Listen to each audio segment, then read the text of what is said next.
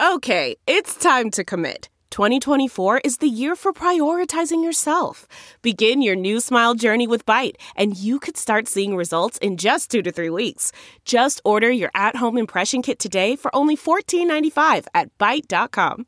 Byte Clear aligners are doctor directed and delivered to your door. Treatment costs thousands less than braces. Plus, they offer financing options, accept eligible insurance, and you can pay with your HSA FSA. Get 80% off your impression kit when you use code WONDERY at Byte.com. That's B-Y-T-E dot com. Start your confidence journey today with Byte. This week in China's history, Double Ten, the Wuchang Uprising, and the End of the Qing.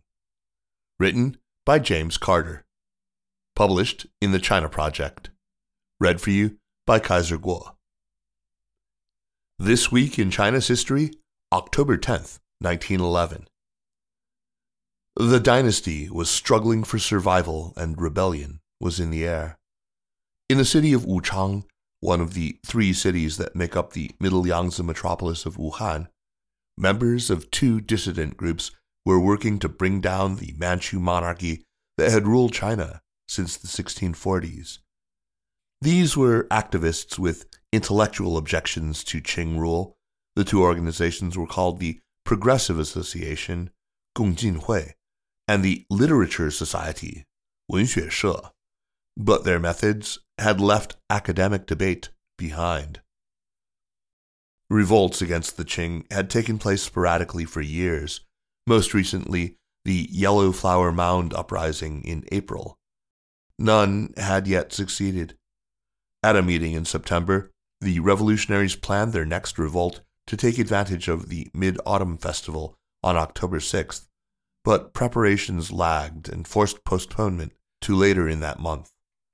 The plotters continued building bombs and other munitions, sheltered by the semi colonialism of the city's Russian concession.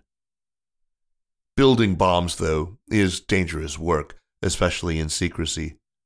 On the night of October 9th, one of the explosives went off accidentally, Concession police, who were on alert amid rumors of sedition, responded quickly to the blast and the fire that followed. The scene they came upon is a little too on the nose. Scriptwriters would be criticized for creating a predictable cliche.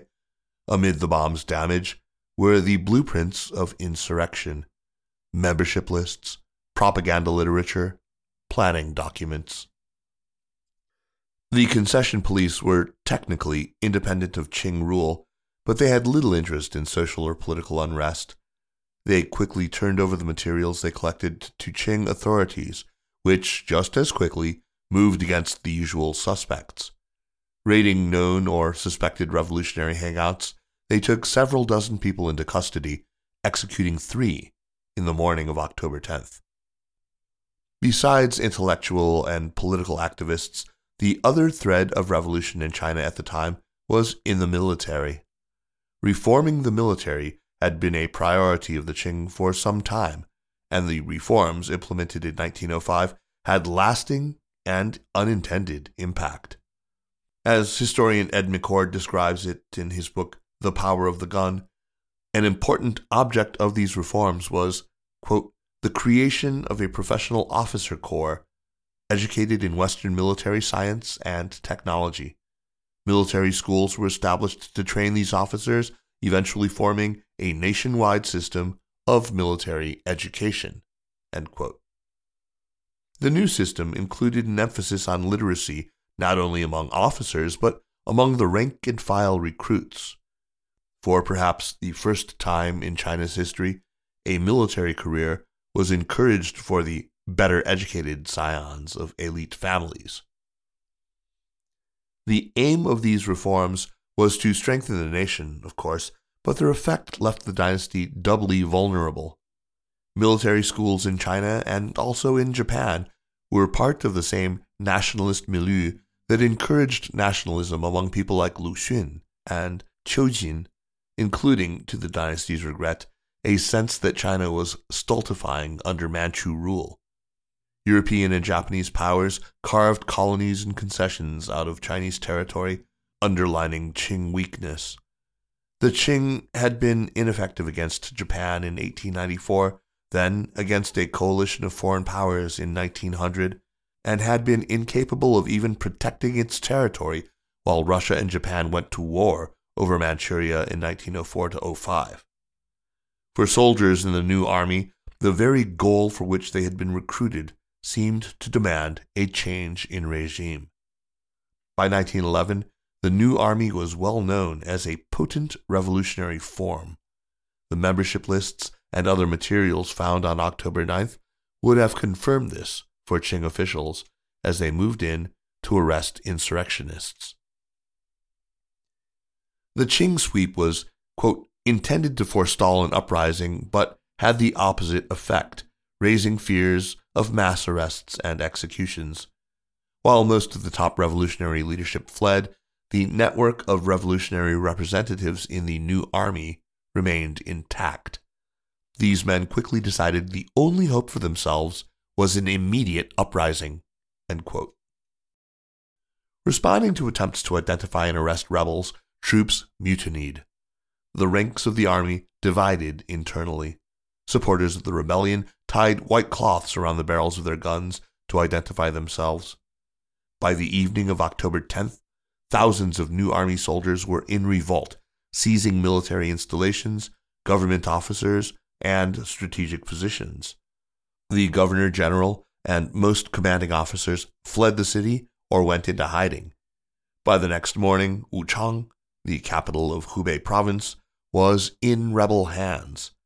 Within just a few days, all the Wuhan metropolis was in rebel hands. The Xinhai or 1911 revolution was underway. The Qing dynasty had only a few months left. The man most associated with the 1911 revolution wasn't part of the Wuchang uprising, let alone led it. Sun Yat-sen, Sun Zhongshan, had been building the anti-Qing movement for decades, and after repeated false starts and missteps on his path, had gone abroad to raise money and build political support. In October 1911, he was in Denver, Colorado, where one of the oldest Chinese communities in the United States had, for decades, been confronting radical and ethnic discrimination and violence. Sun learned of the uprising from the newspaper while he sat in the restaurant of the Brown Palace Hotel in Denver. He made plans immediately to return to China, though not directly. He stopped first in the capitals of the European powers that had, for so long, influenced Chinese politics, looking to ensure their neutrality in the revolution. Assurances in hand, he made his way back to China, appearing publicly in Guangzhou on Christmas Day, 1911. A week later, he became provisional president of the Republic of China. The last Qing emperor formally abdicated in March. The events of 1911 were a defining feature of China's history, though the next few decades would show that the revolution's success, long and short term, was hard to evaluate. Even though its legacy was complex, 1911 is a watershed in China's history, often used to demarcate syllabuses and books. Even while it has now become almost cliche to observe that continuity across perceived breaks is as great and often more meaningful than change, the shorthand of dates like 1644, 1911, and 1949, and others, is hard to resist. Had any of those earlier uprisings against the Qing achieved their goals, or if the Wuchang uprising had failed, 1911 would be just another year. We might be talking about the 1910 revolution, the 1907 revolution, the 1903 revolution, or some other that never came to be. But the events in Wuchang catalyzed an entire series of events that led to fundamental change in China's political system. If there is another lesson in the Wuchang uprising, it is the fundamental unpredictability of events. Sun Yat sen and others had worked for decades to bring about revolution without success.